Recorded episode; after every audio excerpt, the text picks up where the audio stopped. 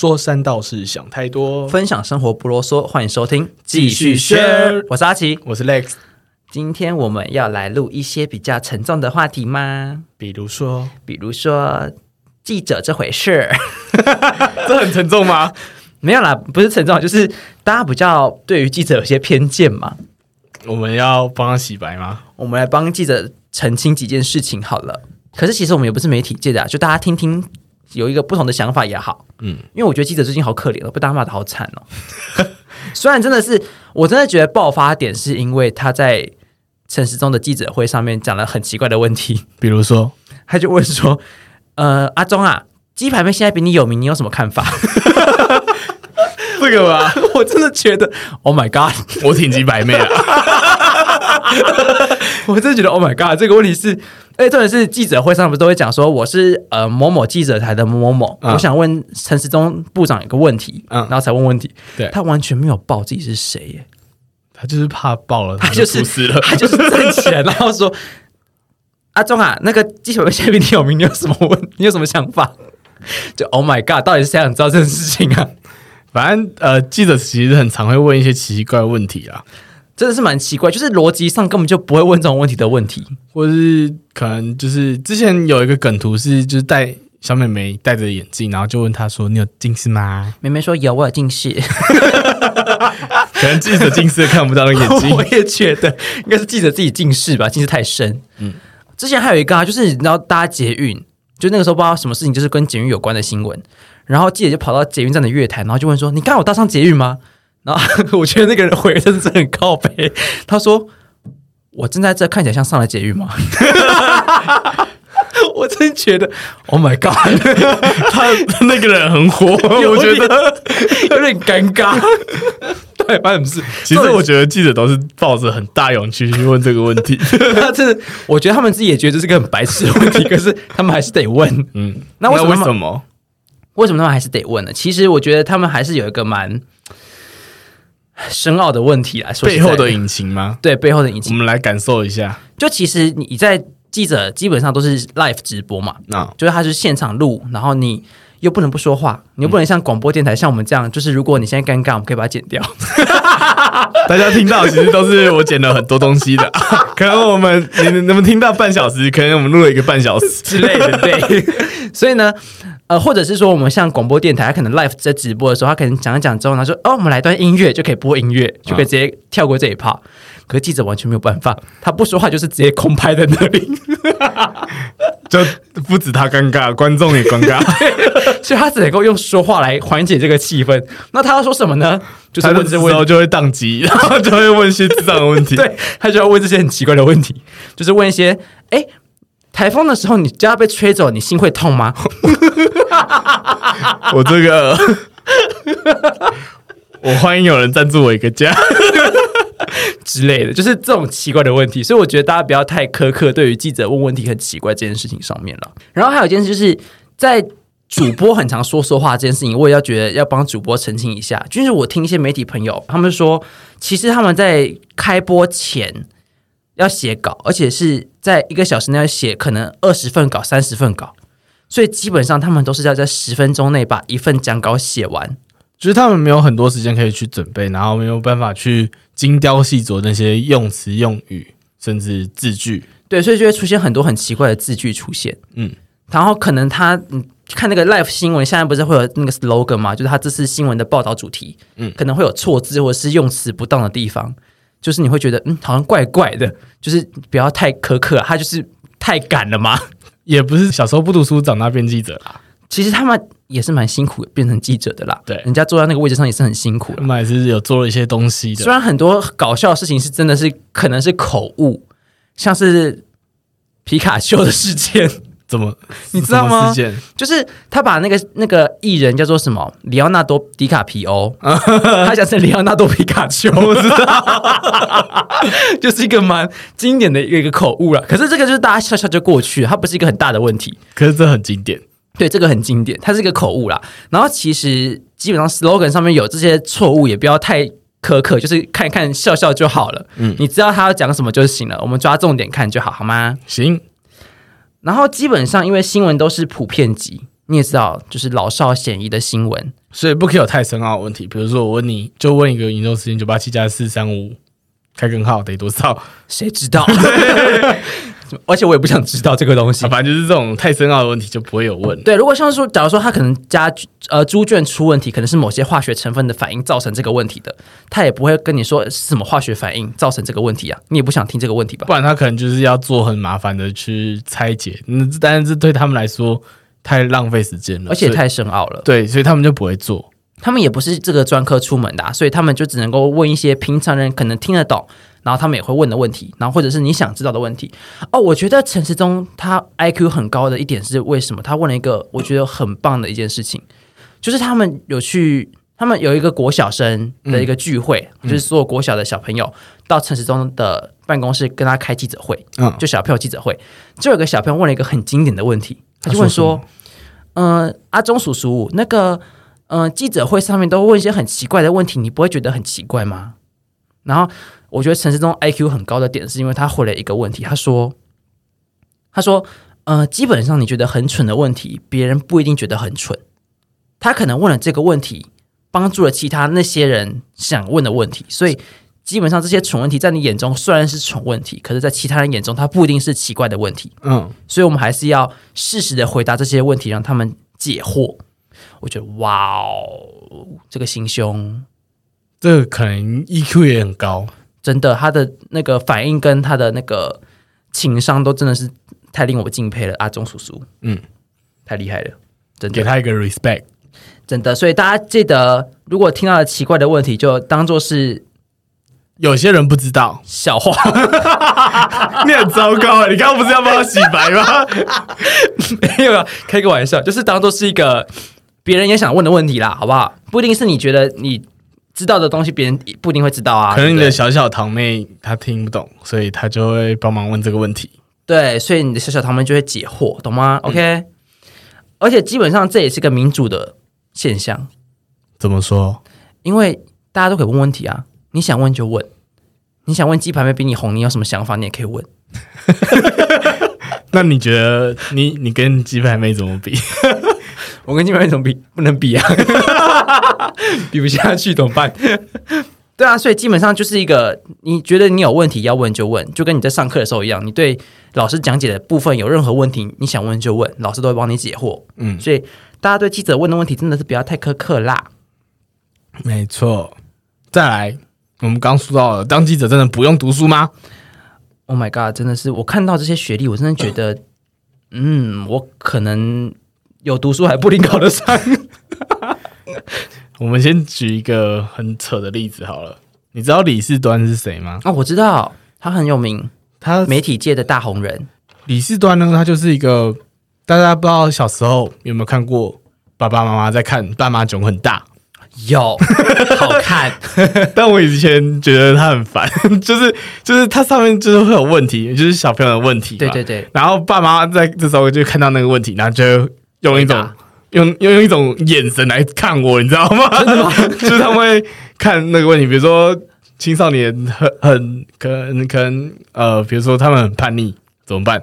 嗯然后他们就会就看子午，啊，他就很叛逆啊。你爸妈也太 real 了吧，完全没有要隐藏的意思。反正我那时候蛮不爱这个人的。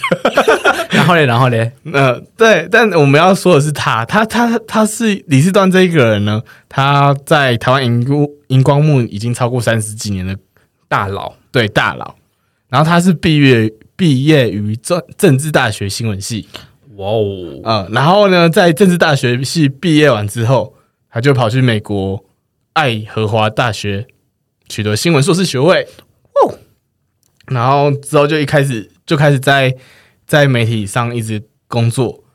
嗯，他就是一生都献给媒体的人。对，然后在呃，我对他会有印象，是因为我记得很久很久以前他，呃，他有一次，呃，我有听过他一个演讲，在 TED 上演讲，大家可以去听听看。然后他是在说，他之前有一次，其实他报错了一个东西，报错，你说他报道报错了，对他好像误听，因为他那时候已经当上那个电视台的组长，对组长了，哦，就是反正就是一个组长。嗯，然后他要他应该要去确认这件事情是不是正确的，然后才播出去。嗯结果他没有确认，然后他就听信了这个谣言之后，他就直接播出去了。嗯，然后从那那时候起，他从晚上八点开始一直道歉，每三十分钟道一歉一次，然后道歉到十二点。哇，所以其实我觉得记者他不是不是真的就是这样随便乱播，他们他们如果真的报错了，他们其实会有很大的灾害。而且他在道歉完之后，他就被辞职了，就被 fire 了。Oh my god，嗯，真的是蛮大的伤害耶。对，所以其实我觉得应该不不会有记者想要报错的东西，然后给人民知道。嗯，他们其实基本上都是以一个传播资讯的概念在传播讯息啦。可是说实在的，我自己个人，嗯，我真的觉得台湾的媒体蛮蛮，我找不到一个适合的词，说个形容词，低端。不要这样说，我不想被封杀，直接这个节目消失。我觉得台湾的媒体蛮可惜的点，嗯，就是他们其实报的东西都不是人们想看的东西。怎么说？像是假如说我们讲这次比较严重的台铁灾害事件好了，嗯就是其实他会报一些人们觉得的呃加害人，就是所谓的那些工厂的厂厂那些工人们嘛，嗯，他们因为失误所以造成这次的灾难，对，造成这次悲剧嘛，所以他们就一直报他们说哦，他们现在法庭的的流程走到哪了，他们被判了什么刑，他们怎么处置他们。然后，可是大家都没有去审视说，那到底台铁要怎么去解决这次的事件？就是台铁它只是公务机关，然后在两年前它已经有普悠玛事件，然后现在又有一个这个泰鲁格事件，对，就他到底要怎么去平息这件事情？因为怎么会在这么短的时间又发生一件类似的情况？嗯，就一个是脱轨嘛，一个是卡车掉下来，然后冲撞泰鲁格号。没错，所以我觉得这件事情应该大家比较关切的点，应该是台铁这件事情到底要怎么去处理？为什么会发生这种事情？他们的 SOP 是不是出问题了？还是说他们的流程到底是出了什么状况？这应该是大家才要去探讨的问题吧。我我不想要知道说那些工人他们可能因为疏失造成的这些失误，他们有什么处置？我不想知道啊。对我们也不会想要知道，就是呃，他可能去领钱，然后然后祈求他的原谅，对啊，就其实 so what？对，就是我不会因为他的原谅，然后造成这些人死而复生啊。对。所以我知道你应该要去祈求原谅，但其实我不会想知道，我需要记者告诉我的是，呃，台铁到底做了什么改改变，不是只有不是只有部长这样请辞下台而已，他应该要对他的 SOP 有一些不一样的东西。对啊，就是他请辞下台之后呢，对，就他对于台铁的这些流程到底要做什么改革？嗯，所以我觉得台湾的新闻媒体蛮可惜的点是，他们都报了一些嗯比较没有那么重要的事情。嗯，我觉得蛮可惜的。虽然大家可能很想要知道这些事，但这个可以套到你刚刚说的那个东西吗？就是他们可能没有时间准备，你会觉得是这个原因吗？我觉得可能是急迫性，或者是流量的问题，就是大家想看什么东西。嗯因为他们毕竟还是吃流量嘛，流量不多的话，还是媒体还是做不下去啊。嗯，没有流量，电视台就会关，关了他们就要没是自己没钱，嗯，对吧、就要回家喝西北风。所以我觉得基本上大家还是要还是看观众啦，观众还是要自己去审视，说我到底要看什么样的要新闻内容提升自。己的媒体素养。对，就是大家不要再一直去看一些新三色，不太重要的东西，像是张桂鱼之梦也是我。张桂鱼之梦，大家记得那个抽动的嘴角吗？我不知道大家有没有看过。对就是上次的鲑鱼事件对，造成了一个张鲑鱼之梦的学生同学，嗯，对，这位张同学呢，他就是因为得罪了某报社记者，造成了他这一个礼拜一直上头条版面。对，但其实我觉得他也不是鸡排妹那么正，对不对？他就是一一个个男的，对，然后又长得也 就还好。又长得很厌世，对所以就其实我不是很 care 他到底发生什么事了。对，对，所以其实我觉得这些东西虽然它好笑归好笑，他可但是能看看就过去了。他其实不是很重要的事情。对我，所以我希望台湾的媒体观众可以提升自己的想法，跟自己到底想看什么观点的东西，去思考说这些东西到底是真的要继续播下去吗？还是说我们可以靠某些的方式让媒体走向另外一个方向？也说不定。当然，这个比较博大精深啦。我毕竟我不是本科系的学生，所以还是把我的观点说给大家听听没有，我们就是说说啊，反正就是我们就是说说，希望可以劝说劝动更多人，哎，对，反正我们就是说说啊，听完之后就就还是可以的话就去做了啊，不行的话就就算了就忘记吧，啊，但是还是要继续听我们的啦，对啊，这才是重这点。很重要，好吗？所以我觉得这其实是一个蛮可惜的点，我希望可以改善它。好，我们回来，我们刚刚说到就是做记者的真的不用读书吗？我们刚刚提出了李斯端，他其实是有很高的学历背景，留学的硕士呢？对，但是呃，在新闻界里面，其实他有很多是要很严、很要求呃学校的，因为其实他们都是以传统学校出来的媒体系所，所以其实基本上现在的媒体的圈圈里面，基本上都是这些系所在把控着。嗯，比如说？比如说像台大的新闻所、正大的新闻系、世新啊，辅大民传，嗯。等等的这些传播派系，所以其实基本上这些都是电视台跟报社他们的流派吗？对我觉得可能，比如说你，我不知道，我不知道，假设假设明是可能他是世新系的，它里面大部分就会是世新的，然后或者大部分都是台大这样。对他们就是不知道，因为我看网友的分享，他们是讲说，其实他好像有听过，他们比较偏爱这些学校的学生，所以基本上这些学校的学生的系所有去甄选的话，他们会以这些人为优先。哦，听说文化不错哎、我要帮自听己。说，只是听说，不知道是不是真的哈。嗯嗯，对，如果你是相关媒体系所的话，你可以再帮我们证实一下，可以跟我们说一下，搞不好你知道的生态又跟现在不一样，也说不定。搞不好那个网友已经过时了。对，对，你可以跟我们讲一下现在的生态到底长什么样子，跟我们分享一下。所以，其实，在这些历史悠久的学系的学长姐的帮助底下，他们蛮容易拉拔自己的学弟妹的。嗯，他们好像会有不定时做一些人才培训计划，对不对？嗯，对，他们会去各个学校做人才培训。嗯，然后他在培训完之后，你就直接进去，但是他应该是就是几年一次这样子。对，还是会公开甄选啦，就是基本上各大传播学校的都会参加。反正就是你想要当记者的话，你就是去留意你想要当的那家的官。招财，嗯，对，没错。而且他们听说都有还有分，就是内找跟外找这件事情。嗯，内找就是长官会直接问他的员工们说：“你们有没有想要推荐的新人或朋友？”嗯，就是他不会对外公布说他要征才，他就是直接叫里面的员工内的，对，直接找员工里面的人推荐啊。如果没有的话，他们可能才会对外甄选，可能就是一零四啊、一一一啊、投履历的嗯，这种。对，而且他同建公司一次开的缺，也可能就只有几只小猫的空缺，反正就是不多啦。真的不多，所以其实竞争其实蛮激烈的。嗯，所以你其实如果你真的想要当记者的话，其实没有那么容易。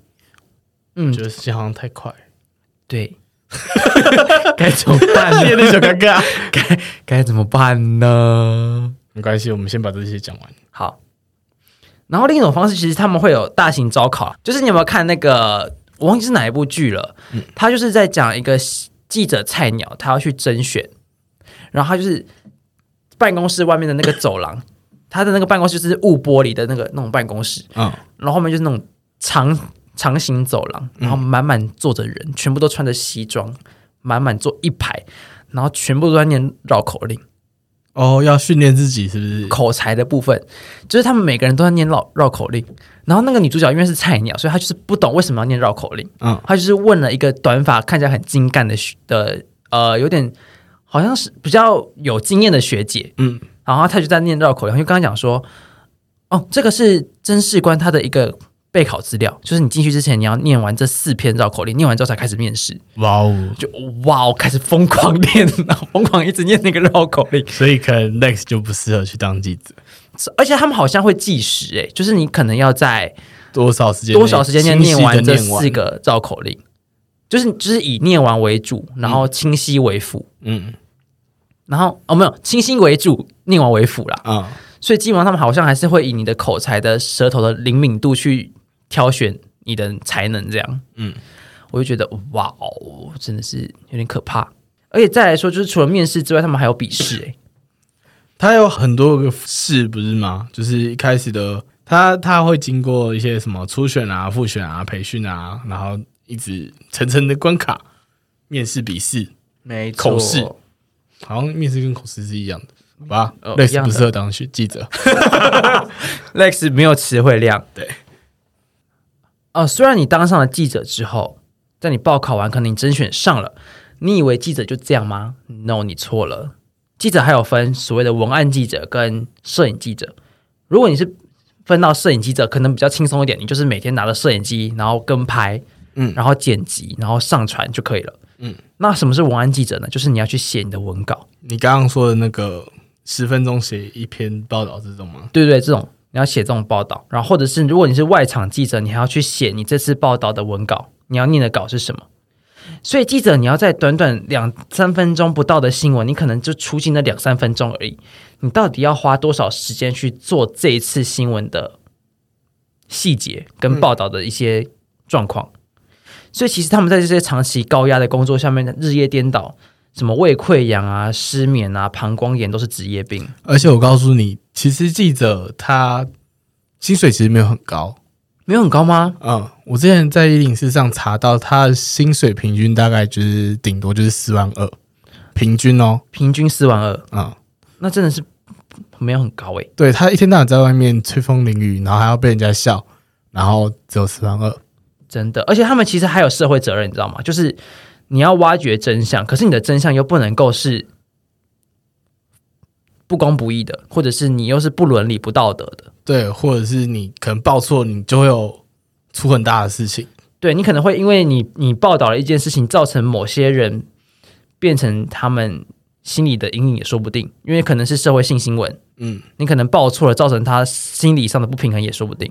所以其实这件事情都蛮重要的。他们报道上的文案、文稿跟用字遣词，都是一件非常刁钻的事情。就是他们要在很短的时间内，然后做这些反应，但是他们其实钱没有这么多，我会觉得他们其实蛮辛苦的，而且他们蛮其实工作环境长官也很凶诶、你你你听过吗因？为大家都压力很大。对，所以他们其实，在报道的前五分钟，可能就开始凶，嗯到底好了没啊？快点，猪啊！这种就是，然后用字遣词没有那么的好听，嗯，你可能会有心理上的压力。嗯然后一按机，然后你就要开始笑。对，而且就是他们同业竞争也非常的激烈，嗯，就是你，因为其实记者要变成主播是件非常困难的事情，你可能要当记者当个五年，你才有办法去竞选主播。嗯，然后你在这五年当中，又有所谓的同一批人，全部可能要争一个主播的位置，反正就是竞争超激烈。所以你就会产生矛盾啊，就是你到底要跟这群人好还是不好？若即若离的关系。对啊，就是除了生理跟心理上的负担要去调试，还有一些自我上的要求去调试你的口说技巧啊，还有你用字遣词的技巧、表情管理，然后还有专业上的问题。嗯因为如果你可能是报气象主播，你可能要去了解气象的什么气流怎么看，然后然后什么。云层图怎么看？对，然后台风造成的影响的那外围分流是怎样跑的，嗯，什么的这种都要去了解，真的是啊，好困难哦。我现在讲完之后，我觉得记者好可怜哦。我也觉得，我是觉得他们很伟大，就是做了这么多事情，然后还要被人家笑，被人家嫌。被人家嫌说你不读书就变记者，对，我真的觉得他们是在一个高压的环境下，所以造成说他们可能时间上不够，所以用字遣词比较不好。没那么妥当一点，嗯，所以才造成说你可能会问一些很奇怪的问题。可其实这些奇怪的问题，你现在仔细想想，它其实也不是特别奇怪。就我觉得，就是他们其实是有一颗好的心，但他们可能问错方向，嗯心有余而力不足。对他们可能只是想问说，你台风家里被吹走了，你现在心情怎么样？嗯，然后他可能用词不知道变成你心痛吗？不然就可能他们是国文不好。对他们就是嗯当下太紧张了，或者是太急了。对，而且这种是，我觉得跑社会新闻的人也很可怜，他们还要去看命案现场、欸。我觉得这个很，而且我记得有些有些就是警察，他们其实不会公开这些东西，所以你可能还要去把诺跟警察、跟各个各个圈的人是把我。觉得这个就很吃人脉，对，就是你要有很强大的人脉，你才有可能得到第一手的新闻。真的，而且他们都很吃独家新闻。嗯，嗯如果这个新闻没了，就是变成下一个别家报社抢走的话，他们又会有很大的压力。对，他们长官又不知道怎么骂他们的。嗯，而且再说，就是之前有个很很经典的是那个白小燕命案，嗯白冰冰的那个女儿，就是那个那个被撕票的命案嘛。嗯。当时的那个播报记者是语带哽咽播完这则报道的，他其实就是受到一个很大的惊吓，因为白小燕她是被分尸的，你知道吗？就是白冰冰的女儿，她那个时候是我跟大家稍微解讲解一下，就是白冰冰那个时候是算是一线艺人，嗯。所以她的他们家就是比较偏，在大家眼中是比较偏有钱人形象，嗯。所以她的女儿就在有一次放学的时候就突然失踪了，然后白冰冰就在那个时候收到了一一封威胁信，嗯，就是要把你的女儿放出来，就要给多少赎金。哦，然后呢，重点是白白冰冰给了赎金之后，不但没有拿到女，不但没有看到女儿回来，反而听到了撕票的消息。对，就是在忘记在哪里了，找到了白小燕的那个分尸的尸体。嗯所以其实这个命案对大家来说是一个非常惊天的一个消息。嗯所以其实那个时候的记者看到当下的反应，第一个反应应该是震惊，然后第二个是惊吓，然后他还要在一个非常称职的理念上把这个新闻播报完，你就觉得哇，那个心理程度是多大的压力啊！你要看着那个分尸的尸体，然后你还要讲解白冰冰的心心理状况怎么样，你可能还要去访问他，嗯。然后你还要被他冷眼相待，那可能还要被他骂，因为他心情很崩溃，嗯，然后你还要再播报这个新闻，我觉得哇哦，这到底是多大的一个心理的状态？你的心理层面要多么的坚强，才有办法去播报这个新闻？就觉得其实还蛮厉害的。而且说到我刚我刚听到你说这个，就是有之前有一幅一一个照片，我不知道你有没有看过，它是旁边一只秃鹰，然后前面有一个很饥饿的非洲小孩，嗯然后他就是秃鹰就站在后面看着那张那个小孩，嗯。就等他他饿死，嗯，然后秃鹰就可以去吃掉他。是他的，嗯，然后这是一个记者拍的，他是一个就是就是呃战争记者嘛。，对，类似那种记者。然后那那个那张照片叫做《饥饿的苏丹》，哦天哪，嗯，然后呃，他就是在说苏丹因为内战的饥荒情况，所以引发的新闻的伦理道德战，嗯。就是你一个记者，然后你在那边拍了这张照片，嗯，那你为什么不去赶走秃鹰，或是给那个小朋友一点食物？哦，就是一个伦理道德的的挣扎。对，就是呃，你身为一个记者，然后你不是先给那些小朋友食物，或者是赶走秃鹰，而是在那边先拍照。哦，嗯，所以其实我觉得记者他们其实有很大的，就是他有很常在挣扎这种心理战对心理战的状况。就是他的天使跟恶魔在打架。对对对，然后这张这张是呃凯文卡特这个记者拍的。那之后呢？他有他有出来解释说他的心路历程吗？对，就是重点，就是因为因为就是他他这张照片拍完之后，然后后来就是得奖了，他他得了一九九四年普利兹的新闻特写摄影奖，哇哦，嗯，就是很厉害的奖，嗯，就是因为这张照片，然后就引起了大家就是很广大的回响，就是大家都想知道最后小女孩怎么了，嗯，然后这个摄影师到底有没有救她，对有没有救她这种质疑的声浪。嗯，他就被冠，他就被人们骂上人血无情这个罪名。但重点是，人们根本不知道他到底有没有救他。他也没有出来解释是吗？他其实有告诉大家说，就是他有捕捉了几个镜头，然后他有后来他他是有提供微薄的食物跟水，然后也有赶走那只秃鹰，然后才他才离开。但是人们还是对他哦，就是已经质疑他，已经不能平息这些怒气了。对他，他他还是有质疑他，然后他就很难过，然后就是大大家就会质疑他是不是安排了这个画面，哦，就是特别去做这种，哦，怎么会这么邪恶啊？这些人的想法，嗯，我觉得很可怜呢。对，反正就可怜的卡特啊。哇哦，然后他因为这件事情，所以他他就很难过。他在他在拍完然后得到奖之后，嗯，然后大家就开始质疑他，所以他就在同一年一九九四年七月二十七号，他就自尽结束了自己的生命。嗯，他利用一氧化碳毒剂致敬，这样所以他他还是承受不了这些声浪。对就是在精神的折磨之后，他就结束这个生命。他而且他在告别的时候，就是在死的时候，他在呃最后上用用一个字条，然后那是用一个很颤抖的笔记，就是他可能内心很崩溃这样，然后就写真的真的很对不起大家，然后生活的痛苦永远超过了生活的欢乐的程度。嗯然后这是英文啊，但我把它翻成中文了。嗯哼，嗯反正就是呃，记者他其实承受了很大压力，然后不管是他做了什么事情，都会被人家放大解释。这样，真的，而且再再来说，就是现在女记者比较多嘛，嗯，所以其实，在新竹县主跑的竹东地区的一个张念慈记者，他就说过，一些你信赖的人，不见得是你真正可以信赖的。代表什么呢？因为很多性骚扰对象都是同业的男记者，嗯或者是警察，他就有把一些不愉快的经验贴在部落格上面，跟大家说这些事件，然后结果还被四处转贴，然后结果新竹县的警察单位就还跟大家说，千万要对张记者好一点，不然会被贴到部落格上面。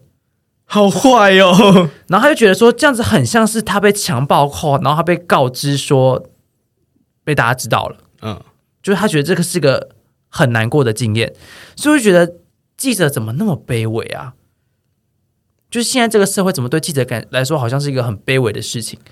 就是这个工作其实蛮，就是大家会觉得这个工作很不好，就很很很很贱。对，很低下的感觉。嗯嗯，就其实他也是用生命在跑新闻，去挖掘真相，然然后他也是为了要告诉大家，对他也是跑进火灾现场，在火灾的面这的那个房子前面报道火灾的现场，他可能遭受那个热气侵袭什么的，也可能房屋被烧到倒下的梁柱也不知道，嗯，然后台风天还要穿着雨衣被吹到快跑了，然后还要那边报道，或者说我刚刚说的战地记者，他可能在一个战争战乱的地方，他随时会有流弹杀掉他的他可能会对啊，他可能会有被一些误杀的状况射杀到他的身上，他可能会受伤啊。对，我觉得他们的这些背景听起来，查完这些资料之后，我就觉得这这些记者真的是很很伟大。啊，好可惜哦，真的很可惜耶。我真的觉得记者对于我们来说，虽然是一个可能对我们现在的社会人来说，他可能是一个比较没那么被重视的职业，嗯可是我觉得他们还是需要被尊重。对他们，我是真的觉得他们是一个伟大的工作。对，虽然他们可能会问一些蠢问题，可是前面也说这些蠢问题不一定是你觉得蠢，可能其他人听到会觉得哦，我也要问这个问题，刚好他问了，也说不定。或者说这些没逻辑的问题是为什么会出现？是因为他真的很仓促，对很仓促的要抓住这个空拍，让它填满，不然这个画面就会太空虚，也说不定。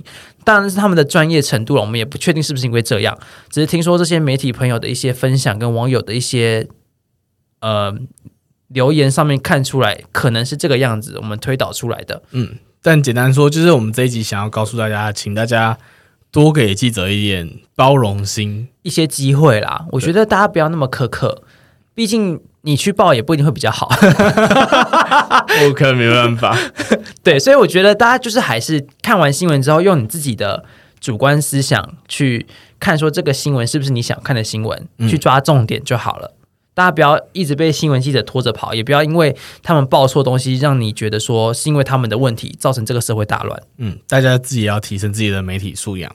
真的，就是你看完新闻之后，你到底对于这则新闻上的一些真实性跟一些思考量要多一点啦。嗯，而且我觉得我建议大家多多看国际新闻。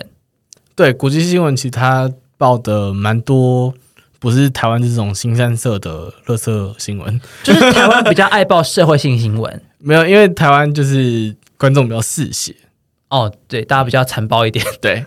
大家就是爱看一些刺激画面，对，对，所以所以就是其实网友也蛮可怕的，对，所以我觉得大家可以多看看国际新闻一些报道，可能政治面的也可以，可能呃经济面的也可以，就是多看多学，嗯，我觉得都是一个增进自己新闻素养的方式。你看完这些国际新闻之后，你再回来看台湾新闻，你可能会觉得说，嗯，这些新闻好像没那么重要了。所以我们可能就越来越少人去看这些社会性新闻，他们可能就会改变他们的播报方式，对，也说不定。可能就尽量往国际那个比较重要的事情报了。对啊，我觉得希望大家，我觉得台湾的新闻真的很可惜一点是，他们都不报国际新闻。就是他们可能国外在大战，外面现在在战争，然后他们还在报哪一个明星劈腿了。对啊，就是这种社会性新闻，大家就是嗯，我没有很 care。嗯，对，谁喝酒醉在哭我也不 care。对，对，就是其实看看就好了。我觉得这些新闻可以看，你可以可能有你喜欢的艺人，当开心看，对，就当当做一个娱乐性在看啦。嗯，当然就是还是。对，就是还是多多看一些外面发生什么事情，嗯，会对这个世界比较好一点儿。毕竟台湾人喜欢看一些哦，我发现台湾新闻很爱报一件事情，什么？就是国际上只要提到台湾这两个字，他们就会性高潮。对他们会哦，他们觉得我们是独立国家了。对，就是他们会性高潮。我觉得不用这么夸张好吗？真的不用这么夸张，大家就好好的看完台湾对于国际的地位跟局势发展到什么地步就好了。冷静，真的冷静，现在中国也是一个很麻烦的一件事情。好，这就再说。再说，我们再讨论，有机会的话再讨论啦。反正我们这里差不多是这样子，就是跟大家说一下，记者很辛苦，包容性多一点，不要那么苛刻。然后要提升自己的媒体素养，没错，那差不多就洗到这了，应该就这样洗得干净吧？啊。如果洗不干净，就记得自己来洗啦，记得自己加油。也可以付一点费给我们啊。还是说你们有什么？开下一集。对，还是有什么 记者朋友想要来跟我们分享你的记者生活也是可以。嗯，这可以。对，我觉得这我蛮想，我现在就是看完这些记者的网友分享，我蛮想要知道他们现在的生态到底是发生什么事。嗯，他们的生活习惯呐，还有他们的工作模式什么的。嗯，如果有记者朋友想要来我们这边分享的话，也是可以跟我们说一下。就寄信给我们或留言给我们，都对，可以。记得评论五颗星，分享。按赞订阅，那我们就下期见喽，再见喽，拜拜，拜。